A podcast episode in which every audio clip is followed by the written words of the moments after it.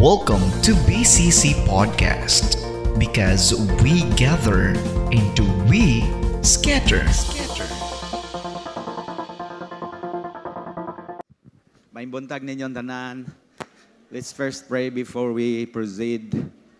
Gracious Lord, salamat kaayo karong buntag. Such a wonderful day na imong gihatag kanamo again to come together as your people to fellowship continuously as brothers and sisters, fellow pilgrims, the Lord, in our desire to follow you. We thank you also for the increasing number of people whom you are touching by your Spirit and by your word. Thank you also for the expansion that's happening in the work that you have entrusted to us. Salamat sa mga bago ginoo nga mga nasugdan nga mga cell meetings and house fellowships, dear Lord. Salamat kaayo sa mga satellites which are in the making. Salamat kayo sa mga leaders that are rising up because they desire to fulfill their calling before you and with you. Thank you nga karong buntag, padayon ka na magtudlo sa mua sa impulong. We submit our minds and our hearts humbly and sincerely unto you. Inviting your Holy Spirit to personally teach us, build our life, equip us and prepare us for the work which you have called us to do. Again, as we say before, we say it again, so that when you need somebody whom you may want to use, you will find us ready and willing. Thank you, dear Father God, this morning. Thank you for your word. We ask and pray in Jesus' name. Amen. Sige, makalingkod ang tanan. Kumusta? May buntag yan sa inyong tanan. Dagang kayo mga bangko abakante oh, siguro ang uban nagbakasyon na pod. Or nang lakaw kay magplant og cell. Okay ra kayo if you are not here but you are somewhere else doing a ministry in the homes of your neighbors. Okay ra kayo siya. Di ba no? Ang dili okay kung wa mo dinhi nya tumos dagat naligo, ana gani o ni kat kats bukid, nangita mog damang. dili siya okay. Or maybe you're somewhere in a mall meeting with people to do some business for the sake of money. That is not good for your spiritual health. Amen. But it's okay na wala mo because you're somewhere, e- where- somewhere else being used by God to spread His love and His word. Okay ra na siya. Amen? Of course, the others, human na sila sa first service, mo nandi na sila mo ni. And some also would like to attend karong hapon, mo nang wasad sila din ni. But we want to fill all the seats every time. Di ba? Para sulit ang biyahe, dili lugi ang biyahe. Di ba no? Sa aeroplano ganay, they have this habit na pag gamay lang ang pasahero, i-cancel nila ang flight. Okay, lugi man sa gasolina. Ano man ano? Lugi sa pamas lugi sa gasolina, lugi sa maintenance. Gawa sa gasolina mo, park pa ng eroplano diya sa airport bay, mo bayad na sila by the minute nga na sila din ha. And they have to pay all these crews nga naga-attend, maglimpyo, mag-provide og mga napkins, magbutang og tubig, mag-remove sa mga basura. They have to pay the same amount bisag gumay ang pasahero. Mo na pag gamay ganyan sa pasahero, they cancel nilang flight, itingob nila sa isa ka flight na sunod. Experience mo ana? Ah, ano? Unya mag-cancel tag service kay itingob nato sa sunod na service. ano kay lugi oh, mapa, maura nga pagaw, maura nga paos. Inigtudlo nato, maura nga pagaw. Tapos ang uban to ang nagsuroy-suroy. But I know they are somewhere else, somewhere else kay nabaya tayo tagline sa BCC nga, we gather and then we scatter. Ano, ano? Nya kano sa pa man mo manglakaw, kamong naa din he. Joke lang. Before I proceed, I'd like to acknowledge some people who are here. Si, ano, Brother Alfredo, Pastor, Pastor Apak. Palig tindog, be. Gang, you need to meet him. He's here. Uban sa iyang anak. Dayang anak, no? Ang imong anak nanan ni sa Davao, gapayo? Ay, mayo. Long time ago, mga ano na mo ni. Si, ah, si Sister Merlin na ay, ano, si Moni, iyang pastor sa una dito sa ilang lungsod. No, years ago, dugayan na kayo ito ay. Dugay na kayo ito. So we will have to catch up with some time karong hapon, no? Or anytime after the service. One also, nasa likod, Dayan, paki, ano, uh, stand up, and, uh, ano, Dayan is my nephew, or, uh, saba, niece, my niece, I should say, sorry. My niece, all the way from, uh, from Iloilo. So when you try to speak to her, you should speak in uh, the language of heaven. That's Ilonggo. Joke lang. Nasa kauban din na wala ko kapangutana o kapamangkot sa pangalan. No, but it's good to see her. Never seen her before, but uh, my sister last week who was here connected us with her kay nasa din eh for some work. Praise God. Excited na ba ako? Kaya na ako yung lesson din eh para sa inyo ha. I'm excited. Amen. No? The Lord has been good. He's been faithful in supplying the lessons. Very limited time to really sit down and, you know, put the lessons in a formal nga format niya. Tawag nila na is uh, homiletically arranged. You know, kinanglan bago na og taas kayo nga oras to do it. But because of the mobility, you know, that we are doing, paspas kayo ang lakaw na to, uh, God is very gracious in filling up what is lacking. So that He just keep on, you know, supplying the, the, the, the lessons uh, na, na ma-share na to uh, sa, sa inyo. Ha? Praise God. So here's our lesson again. Let's go back sa 2 Timothy. Asa naman ninyo mga Bible?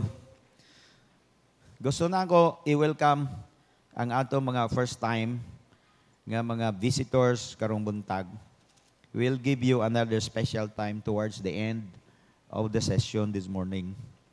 Praise God. Oy, salamat sa ah, hayag-hayag gamay. 2 Timothy chapter 3, no? Kinsa sa inyo ang nag-review ani? I-review ninyo. Since two weeks ago. So far, what have you found out? Did you receive additional insights during sa inyong pag-review? Uh, most likely, wala na ako ma-mention, pero when you were reviewing it, and as you are asking the Holy Spirit of God, wow, gapo niya. Ana, gani. You may share it with me after today para next time akong ma, ma-incorporate. And I will give you the due credit that you deserve. So kani siya karon kaniyang kaniyang thought na gusto nago mabutang no sa atong hunahuna. Mix-mix ang atong istorya din niya, no? Mix-mix ang ta Tagalog, ginagmay lang noon kay gamay ra mabug tinagalog nato. Bisaya gyud of course, um, Bisaya and then uh, English panagsa. No? Bisaya kay mao daw na ang mas tama nga pinulungan ng Bisaya. Uh, mas tama ang pinulungan kaysa English. Ah, mas insakto siya ang Bisaya. Ratan mo? Ah, na, lagi. Oh. Na ako'y nadunggan last week ba? Pag-ihap daw ka na mag-ihap. Usa, dua, tulo, opat, lima, unom, pito. Di ba? Napulo. Napulo og usa. 11. Napulo og duha. 12. Napulo og tulo. 13. Ang 13 sa English kay, aw sa Bisaya, napulo og tulo. Sa English, 13. Wrong daw na. Wrong. Kay kung isulat nimo na ang 13, unahon nimo ang 3 pagbutang sa blackboard. Ang 14, unahon nimo ang 4. Di ba? Kay 14, 15. Oh. Oh. Dapat daw na paglitok ana 10-3, 10-4. Di ba? 10-5, 10-9. Di ba? Kay pag-abot sa 20, 20, 21. Oh, tama. 21, 22. Oh, tama. Di ba? Pero sa 13, 14, wrong. Oh, sa Bisaya, insakto. Kay ang 13, napulo og tulo, napulo og upat, napulo og lima. Tama, Bisaya. Kaya ang Bisaya mas insakto kaysa English. Di ba, no? Pero sa atong ginabuhat ini naga English English punta pa nagsakay. In fact, there was somebody uh, dito sa Cambodia as we visit, no? Ang atong mga leaders dito, naghangyo sila, kung pwede pastor, uh, mas daga ng English, uh, imuhang ginalesson, uh, kay ginabutan man ninyo sa, yun na, sa, sa podcast, kay ginapa, ginapaminawan nila. Oh, nagapaminaw sila. Nyaglunluno nato Bisaya, wa man sila masabtan. Mm, di ba? So they have to somehow uh, be partakers of what the Lord is giving to all of us Sunday after Sunday. And that is why there is a need na, you know, sagula na to og mga bis- English English pod, pod ginagmay, no? Para ingno na murag hawod. Hallelujah. now here's the lesson. We've been talking all along may tungod sa pag-disciple. There is indeed a very, very deep need for true, genuine, consistent work of discipleship on the lives of God's people. It is not enough that we just care for children, for our children, whether it's biological children or spiritual children. To care for them is not enough. We have to incorporate the more important aspect of preparing a life, and that is to disciple them. Ano siya? Kasi kung imo lang atimanon na dili nimo sangkapan, madaot ang iyang ugma. You understand that? Ha? Siguro mangutana, what's, what's the difference between atiman, caring, and sangkap, equipping, or discipling? Simple kayo. Pareha sa bata. Ang bata, pag gagmay pa ang mga bata, siyempre, ginaatiman nimo ang mga bata. Even before they were born, giatiman na na sila. Ang mama magsige nag-adto sa doktor para regularly na check up sila and they have to take all these vitamins, nutrients na gina-prescribe sa doktor, make it sure that the baby, while still in the womb of the mother, ah, ano na siya, healthy na siya, di ba? Siyempre, pag ianak ng bata, all the more, ah, buhos ka sa imong pagatiman, di ba? At timan na tanan, wala pa'y equipping diha sa bata. At timan na tanan from day one, two weeks, one month, six months, one year, three years. Di ba? At timan pa na tanan. But little by little, mag-transition na ang parents from caring to preparing or equipping. Mana, sugdan-sugdan na og sugo ang bata. Pag-abot sa mga 3 or 4 years old, sugdan nagsugo. Day, kuha sinilas lula, day. Ano? Akakuha patil, butang ni basurahan, day. Sugdahan na sa pagsugo because that's equipping, that's preparing. And then a couple of years later, some even do it this very early, kay na may mga institutions karon nga gagmay pa mga bata, ginapa-eskwela na, no? So mag-eskwela na sila, 3 years, 3 years, yeah, 4 years, eskwela na sila. Nursery, kindergarten 1, kindergarten 2, uh, grade 1, etc. Kay kanang pag-eskwela nila, equipping process na ilang ginagian to prepare them for the future. Mao na ang difference. Now, imagine ang imong anak, kung sigihan lang nimo care, unya wala nimo gi-prepare, wala nimo gi-equip. Disisitin na ang edad way eskwela. Kaya sige man lang nimo atiman.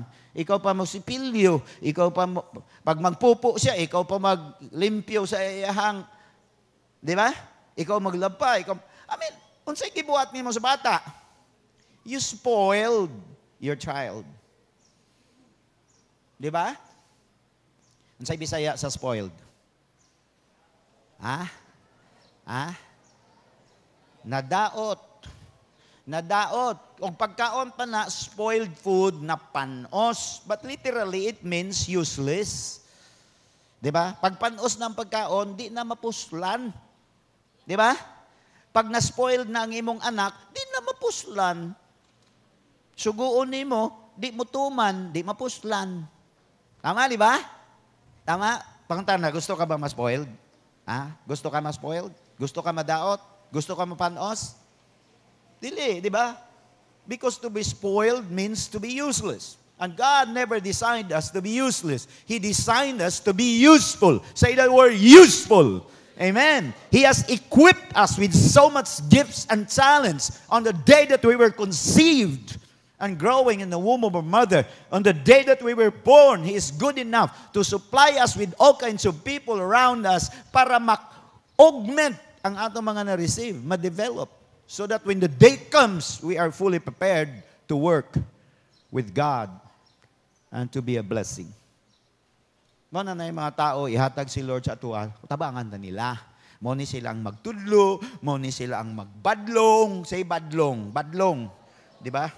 Ni silang magbadlong, ni silang mag-correct, Mao silang mag-train according to what we learned from this passage towards the end of the chapter 2 Corinthians uh, 2 Timothy chapter 3. Scripture was given for the for the good or or it is useful for teaching, for rebuking, for correcting and for training. Ana siya. So that the man of God and the woman of God will be thoroughly equipped. Hallelujah. Say hallelujah. Ah, mo na ang design ni Lord and expectation ni Lord sa imuhang inabuhay. Mahimo kang thoroughly equipped. Amen. Completely prepared, able to function, becoming productive. Kung unsa tong tawag ni Lord sa imuhang kinabuhi. So Paul, being a very, very committed and serious discipler, he was spending his time. As I mentioned a couple of weeks ago, this letter was the last letter written by the Apostle Paul. Weeks after he wrote this letter, he was martyred for Jesus. He was beheaded as a martyr for Jesus. But even with the limited time nga naa sa iya ha, gigamit niya ang tanan. Here's the thought. As a serious discipler, Paul was time-oriented. Say that line, time-oriented. He was time-oriented.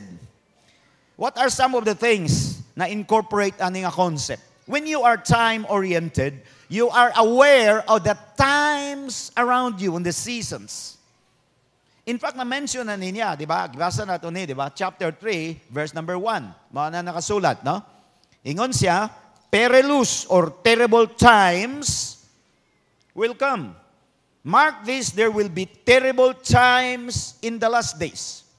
He was aware of the prevailing times in which he lived. And what times are these? What are these all about? Dili lang literal nga time ang palibot nimo pulos oras. No, that's not what he was talking about.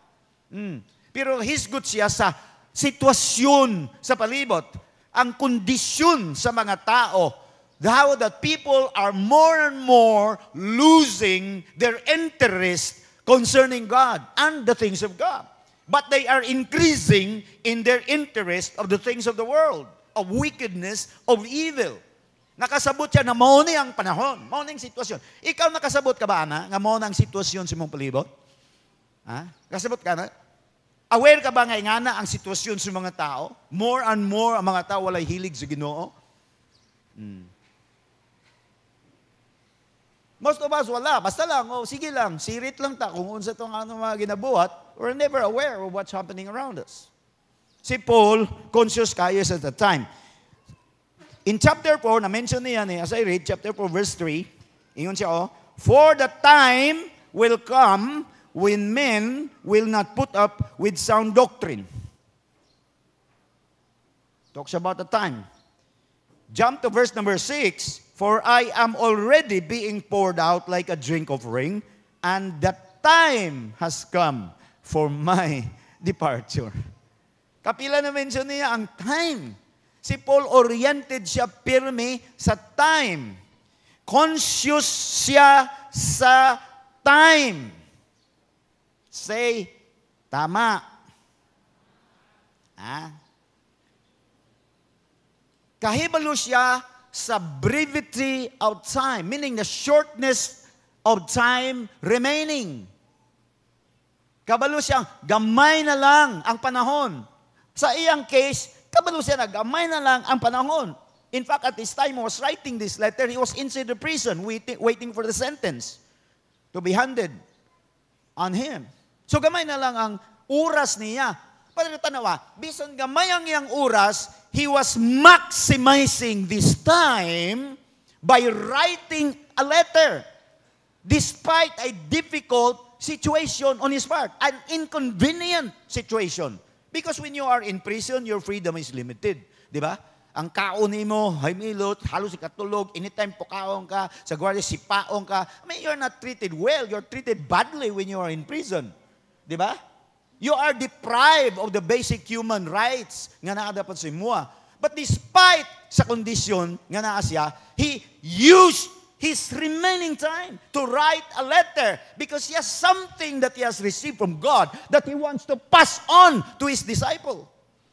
Ing ana ang discipleship, mga igsoon, on the part sa nga disciple, dapat aware ka pirmi sa time. You are running out of time. Pag dili man God, mag-relax-relax man go pa. Pag, if, if you are not time conscious, mag-relax ka. You will have the tendency to waste your time, squander your time, or use your time on some other things which are not, it, it, which has nothing to do with eternity. Di ba? Pero pag conscious ka sa time, aware ka sa time nga gamay ra ang oras, dili lang ang imong oras ang gamay ra, ang oras ang mga ginadisciple nimo gamay ra. You know? Do you understand that? Just another moment, posible mawala na sila. Pila ba to? Kato sa ba to? three three weeks ago, somebody, oh. About three weeks ago, na ay nag-agi din he, nag-join sa encounter, eh, ana, ana, abot asa na siya level, depet. And then he killed himself. Most of you do not know this. People are having big, big problems sa ilang inabuhi and they do not know what to do.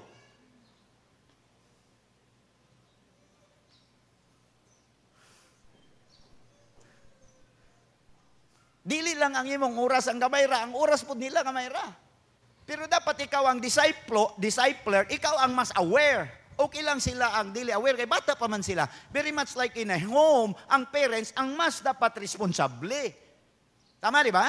Pasusod sa pala, yung parents dapat ang kahibalon sa ibuhaton, ang kahibalon sa pag-budget, kahibalon sa magamit sa oras, kahibalon sa pagkaon. Dili pasagda ng mga bata on sa ilang gusto kay mama na yung magabuot ng mga bata. Tama ba? Ah, mo po na sa discipleship. When you are discipling somebody, you are functioning in the role of a spiritual parent over a young life who has barely come out of darkness and just very new in the kingdom of light. Nagkapa-kapa pa siya. Ano ba na yun? Sa mga ako nasudlan. Pisa kabalo. So ikaw ang mo alalay saya. Pangutana na, kabay time. Ganun pangutana. Unsa ito baga na ang pangutana? Nakabay time. So what, you try. Pangunta na yung mga katuba. Nakabay time. Ayaw to baga wala. Because that's lying. Nakay time. Kay parehas matatanan nga na time. Walang nato giri-arrange ang atong time.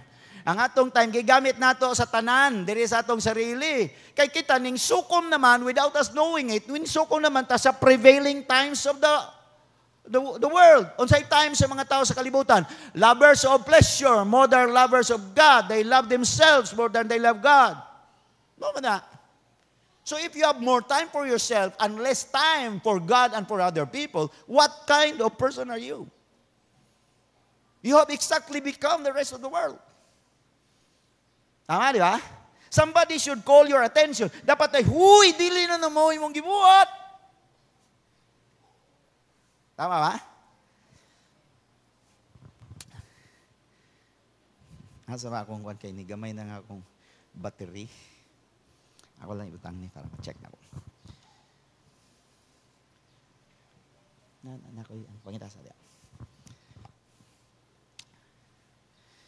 Paul also understands nga tungod kay gamay lang ang oras, maximize ang time, and he wants to use this as quality time with his disciples. Say that line quality time.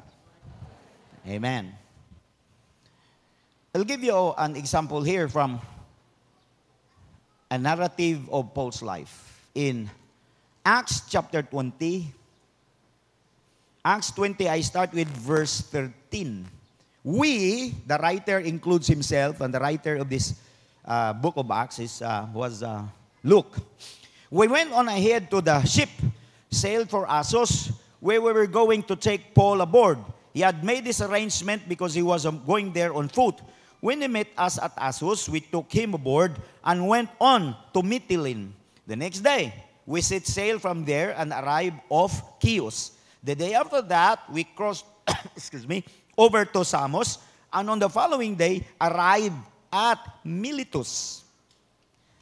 Kanina mga gagmay na lugar na gimension ni Paul, these are small islands in the Mediterranean area, very close to Greece and Turkey. Because this is the area, or this was the area na ginabiyahian ni Paul during the time sa iyang missionary work.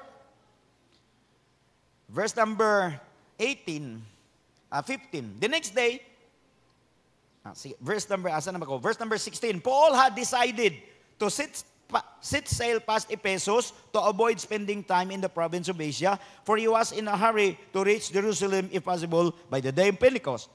From Miletus, Paul sent to Ephesus for the elders of the church. Are you understanding that? Hmm. Masabtan ba ninyo ang iyang pag-describe? Si Paul, na, si, si Lucas, nagsakay og barko, gipick up niya si Paul pag abot sa usa ka lugar. Then nagpadayon sila journey, agi ato mga lugar, anto na apot sila sa Miletus. Miletus is a port city in the same province sa Asia. Asia yung i-mention din mo na yung present day Turkey. Because ang Ephesus naman, tuwa sa interior na syudad. Tuwa siya sa interior na lugar. Ang barko, naraman nas pantalan. Di na masaka siyuta ang barko. Naraman sa dina. But Paul would stay there for let's say half a day. Kaya ang barko, pag abot dias pantalan, magkarga-diskarga man na, In those days, ang barko, di mano man tanan, hakuton man na og mga tao. So it will take some hours before they can unload the cargo and before they can fill up the, the, the ship again. So, say mga 12 hours or maybe a day. Uh, ano siya? So si Paul, guna-una siya, what will I use my time with while I am here? Unsa, what will I do with my time? Samtang na ako din eh. Kung muanto ko dito, layo man ng biyahe, langan kaayo. How about if I can find a way nga mga leaders dito sa Ephesus, munaog sila din eh, while I am here, so I can spend my time with them. Are you understanding that? Hmm.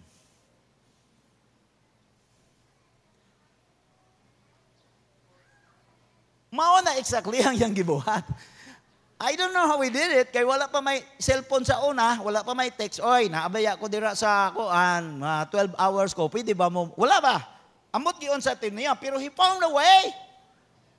Amen. Nakapangita gihapon siya paagi nga makakonect siya ato mga tuwa dito sa interior and ask them to come down so he can spend quality time with them while he was there. Kita manggo wala ta naga-perceive sa dagan sa panahon mo na usik ang atong oras.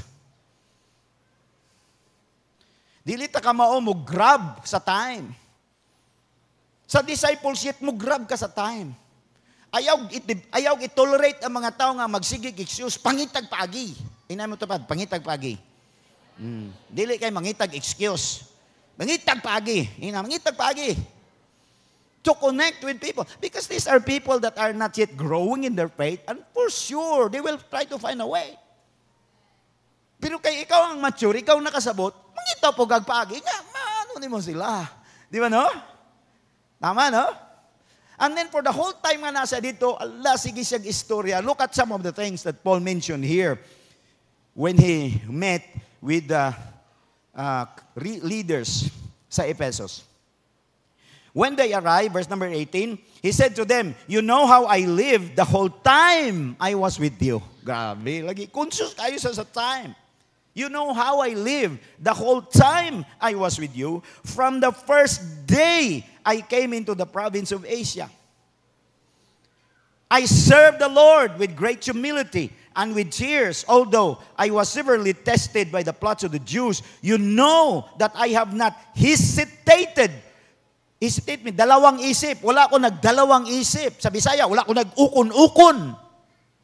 Meaning, wala ko na, ana niya, ana, ana na po niya, ana. Wala, tuloy-tuloy na. Amen. Kana mabunta gani sa Domingo, musimba ko dili, musimba ko di. Binata na. Dili na na is yung si masimba na. Ayaw siya, musimba ko dili, musimba ko dili. Ano sa na? Di ba? That's a sign of immaturity. Para sa, pag ikaw hamtong ka na kay Lord, basta Domingo, simba na. Or Sabado or whatever adlaw nga nagasimba ka. I mean, Dili kay adto mo. Hesitation man ang imuha. Walangan man taana.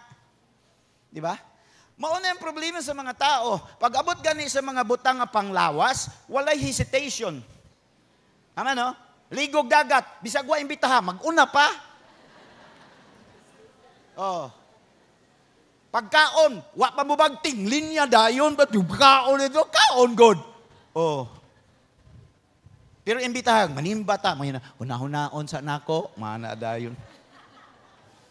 Di ba no? Hunahunaon sa nako. Imbitaw ni mo simba, hunahunaon sa nako. Yung hunahunaon ni mo, imbitahon kag ligog dagat, dili kay nga mga hunahunaon sa nako.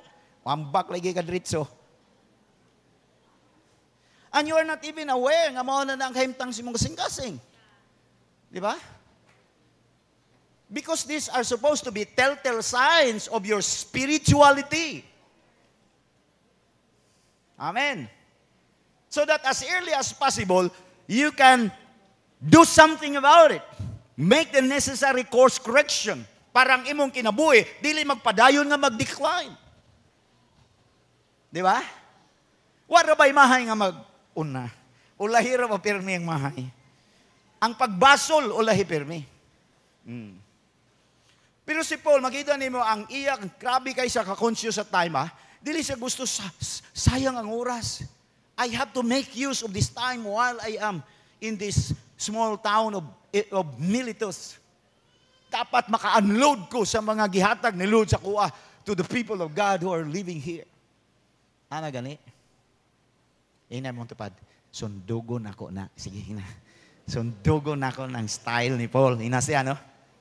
I remember uh, last year when we went to, me and my wife, we went to Hungary, di ba, last year. Uh, the other year, the other year. So we went to, Nama may oras sa Manila na mag-standby. Mga 3 or 4 hours yata to amo before me mo uh, take sa among flight. So akong gitiksan si Gab, Gab. Wala si Gab karon diri no. Na si Gab, di ba si Gab? Si Gab Lucero. Gab. Na ako sa Manila, kami ni Ate Merlin. Mo adto mi sa mo na.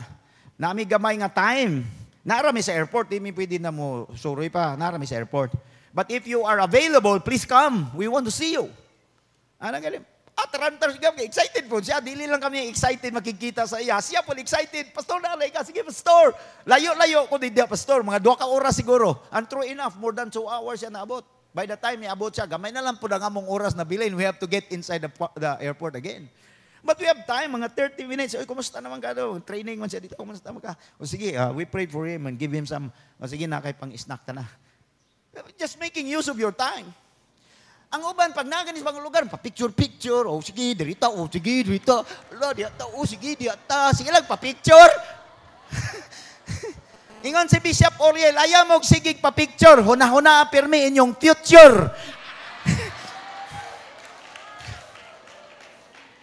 Sila pa-picture, lipa na pa-picture.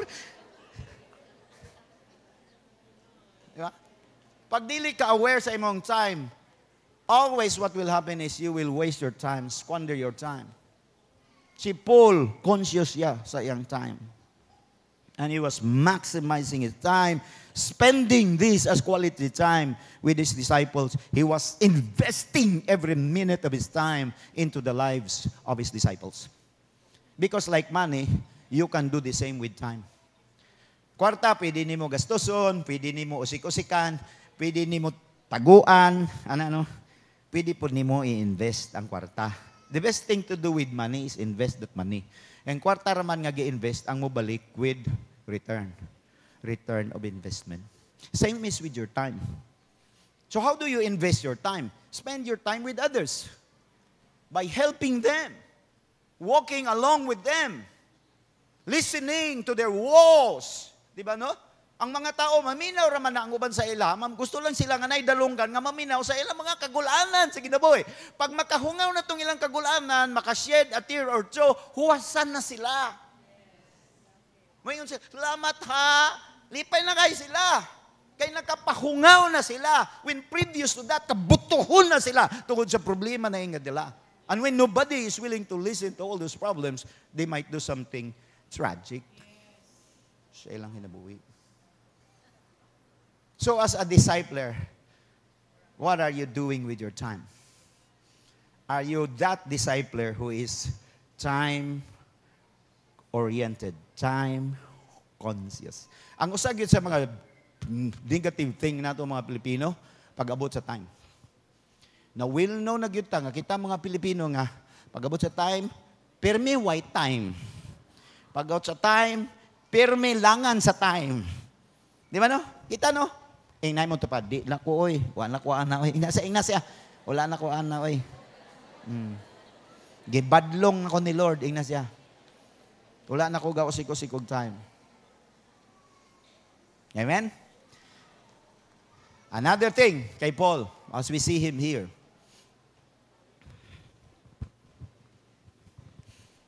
Paul was not only time oriented, he was mission oriented. Sometimes we use the goal purpose, or we use the word purpose or goal. Hmm. Look at this verse, 2 Corinthians chapter 5, verse 9. This was Paul talking. He was writing to the Christians in Corinth. This is what he has to say. So, we make it our goal or our purpose or our mission in life to please Him. Him refers to the Lord.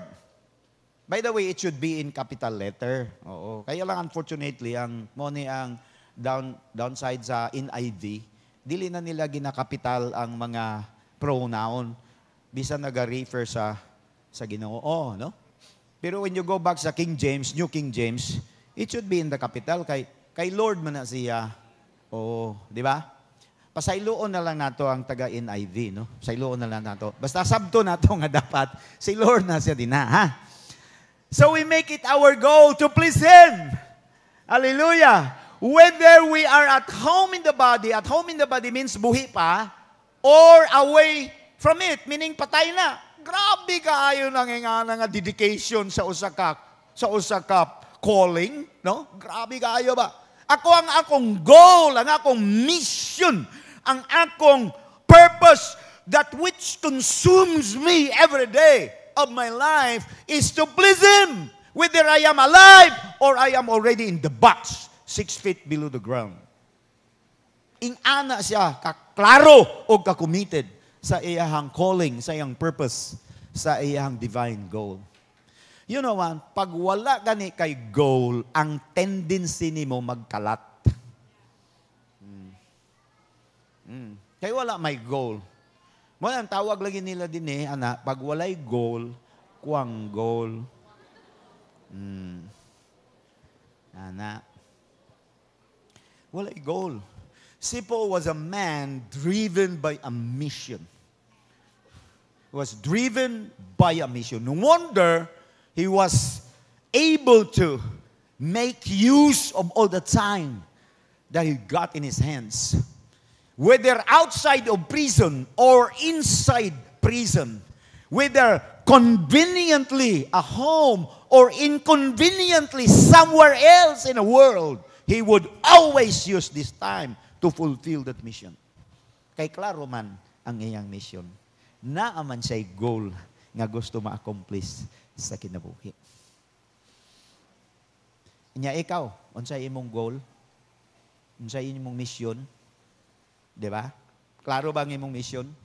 If you remember, we touched a little bit about this the other Sunday, di ba? Di ba? Ako lang gi-refresh ni kay dagan man pod sa ato ah, ang wala din ni, but of course the others nga din ni per experience in life, dili man dayon dato ma-absorb ang usa ka butang sa ka, kung kausa lang nato madunggan. So we have to hear it repeatedly before it sinks in sa atong sulod. Here is another verse. Philippians chapter 3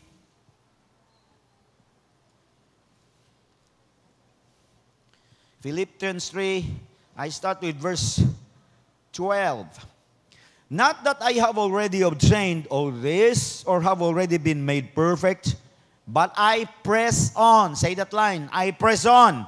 Meaning I continue advancing to take hold of that for which Christ Jesus took hold of me. Brothers, I do not consider myself yet to have taken hold of it. Meaning to say, si Pablo, mingon siya, wala ko nag-isip nga nakaabot na ko sa akong gusto maabtan. Wala ko naghuna-huna, ana, nga nakaabot na ko. Wala ko naghuna-huna nga nasabtan na nako ang tanan. Some people, they have this, you know, co- concept na they know everything. Di ba na?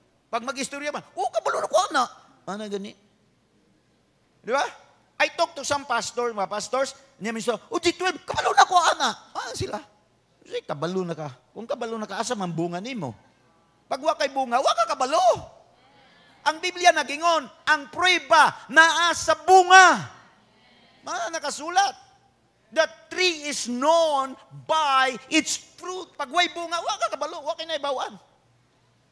Hunahuna lang na nimo nga nakabalo ka because you are self-deceived. Wala pa ta nakaabot, layo pa. Eh, naman to pa, dako pa kay kagkulang. Kanauban may ngong, oh, grabiya po na inyong simba, oy, duha ka oras, mapas mo, sadta, mana sila. Mula pastas langit, ana, mana sila. Ang tubaga na, unsay mula pas, kalayo pa nimo. Pagani kas pultahan. Wa pa ka gani sa pultahan, maghuna-huna na kag mulapas. Wa pa, layo pa kay ka. Di ba? Si Paul manggani, si Pablo na manggani ni, wa manggani siya naghuna-huna nakaabot na siya. Ikaw pa? Mulabaw pa ka kay Paul? Kalayo pa nimo, inay mo tupad, kalayo pa nimo. Di ba no? Ang uban, katulo pa lang mo simba, ang ilang huna-huna, okay na sila. Katulo na ko ni Simba, okay na ko. Say, okay na ka. Nalimbungan ka sa imong hunahuna. Di ba? Not that I have already obtained all this or have already been made perfect, but I press on. Say again that line, press on. To take hold of that for which Christ Jesus took hold of me. Brothers, I do not consider myself yet to have taken hold of it, but one thing I do. Say that, line. One thing I do. Because here is the thought. When you know what is your mission, and that is very clear in your mind, then you can begin to focus on that mission and spend all your time and all your effort, including all the resources that may be placed in your hands to fulfill that mission. Mga nasayang. So ingon si Paul, this one thing I do, forgetting what is behind. Kani sa gani sa dapat na buhaton po nato, kabalota mo, limot ba sa nahuman na ba? No, some people, grabe, maglisod silang forget. Di ba? Di sila makamove on because when you don't learn how to forget what has happened, maglisod ka mag-move on. Mawili bang ka? Magsimong ka, gidaog-daog ko. Lagi gidaog-daog ka, pero seven years ago pa man to. Di ba? Gitikasan ko, ana ulit si gitikasan ka, pero kinsi naman to katuig. Di ba no? Forgetting what is behind. Amen. Limti na na, kanang nahuman na, tapos na na. Close the chapter so that a new chapter will start sa imong inabuhi. Amen. Sometimes it's painful. We know it is painful.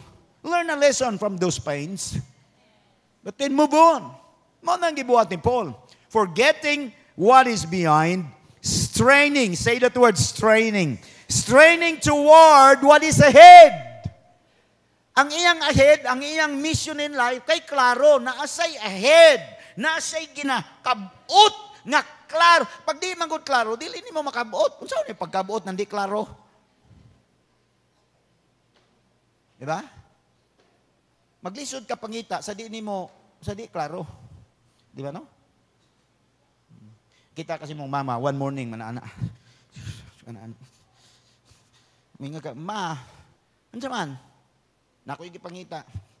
Unsa may mong gipangita? Ah, basta na yung gipangita. Dalala, paso-paso na, la, la, la, la, la, paso.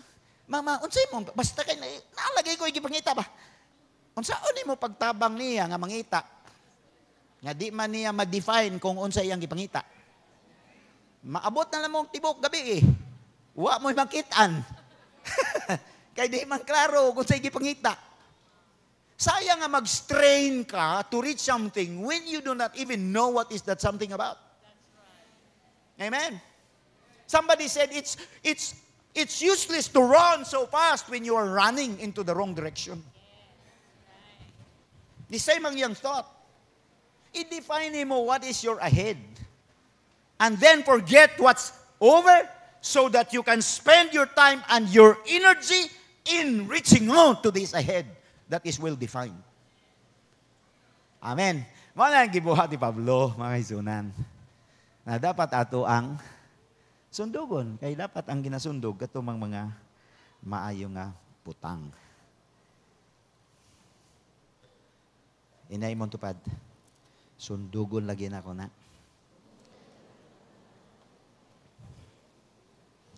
Asa na ganito? Philippians, no?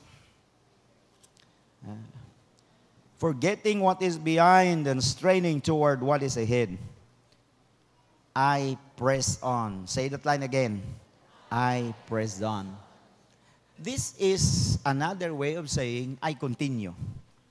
Paul was a guy na walay plano na muundang. Hangtod sa iyang kamatayon. Tungod kay siya usa ka guy nga way plano nga undang, he has proven himself na consistent siya sa iyang walk with the Lord. He has all the authority to tell his disciples like Timothy, ikaw pod Timothy, continue. Remember the verse in verse 14, 2 Timothy? Continue in all the things that you have learned. Kay siya mismo, wa man say undang. Alayon man yun siya, press on man yun siya pirme. Maupon na ikaw, ikaw nag-disciple ka na, nagtuon-tuon ka na. Di ba no? And it is a good thing. It is a very important thing. Di ba? Padayon, press on. Mas lugi ka kung muundang lagi ka.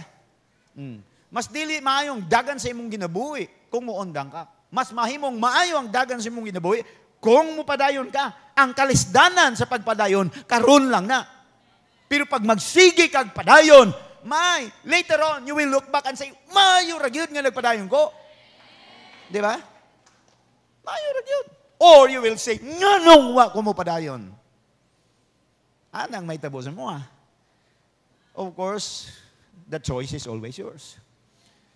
Karon din ako, I can only inspire you and give you little instruction on what to do. But at the end of the day, it's your choice. Mo padayon ba mong dili? It is your choice kung next Sunday mo balik pa kag dili. Na. Alang-alang tagsa-tagsaon ta mog sundo sa inyong balay. Guyuron ta mo dinhi. Di na pud ako na mabuhat, dili po na ako na dapat buhaton. Di ba no? Amen, no? Mo na ilang giingon na pwede nimo maguyod ang kabaw dito sa tubig, pero dili nimo mapugos ang tubig, ang kabaw pagpainom. Tama, di ba? Guyura lang, tultulig asan tubig. In fact, ang kabaw, pag sobra ka uhaw, mangita nagpaagi maabot sa tubig, bugtuon pa na niya ng pisi. Oh, di ba? Tama, di ba? Ingay mo tupad, padayon.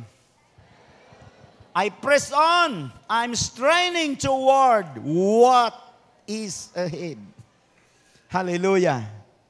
Abi ni mo sa kung imo ning butanganog kana bang application sa context where we are in at the moment as BCC and applying the G12.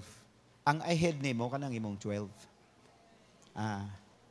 I strain towards the completion of my 12. Grabe na, di ba no? Tama, di ba?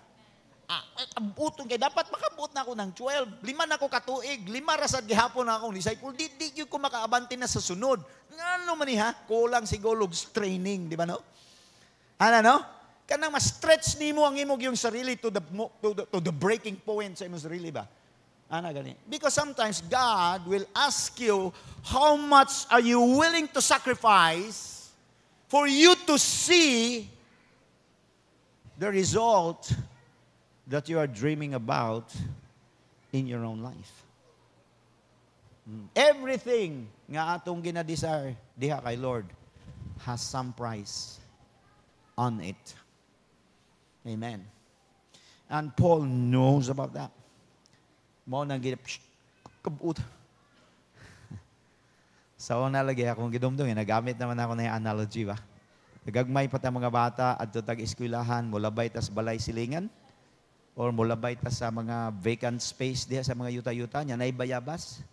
Nay bayabas no? Nanay bunga. Lulay bunga na Ay, mga bata pa imo. Di ba no? Ay, bayabas. Ah, malimtan eskwela, buta ng bag, saka sa bayabas. Di ba no? Agi mana, aga mong taga siyudad, ba mo kagi ana. Ba mo kagi ana. Kami mga taga bukid, agi mi ana. Mm. Saka din to bayabas. Nya ang bayabas kay to as tumoy sa sanga. Pagkat-kat ni mo dito mo, action man nagbawog, no? Ana ni mong imong tiil dito sa pus... Ana ka di ha? That is training yourself para maabot nimo what is ahead. Nyang bayabas bubawog man, mulayo po siya. Pero grabe mga bata, ingenious kayo. They will always find a way para makuha na bayabas. Believe me, ako agi, ako agi ko ana. Ganom daig malit sa eskwelahan basta makuha ang bayabas. ah, so na. Pag abot na sa grado, ah, 70. Di ba no? Dako kayo ang zero. Na mayabas manggod. Mana dayo ng classmate nimo na mayabas manggod ka.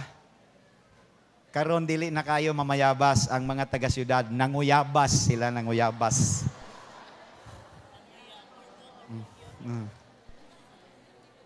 But the point is, when you know you're ahead, you can put your effort onto it and your time. And believe me, you will be fruitful. Balikan na ako ang third na ako nga point next Sunday para mabalik mo. Sige, manindog ta, karumundag. Di ba?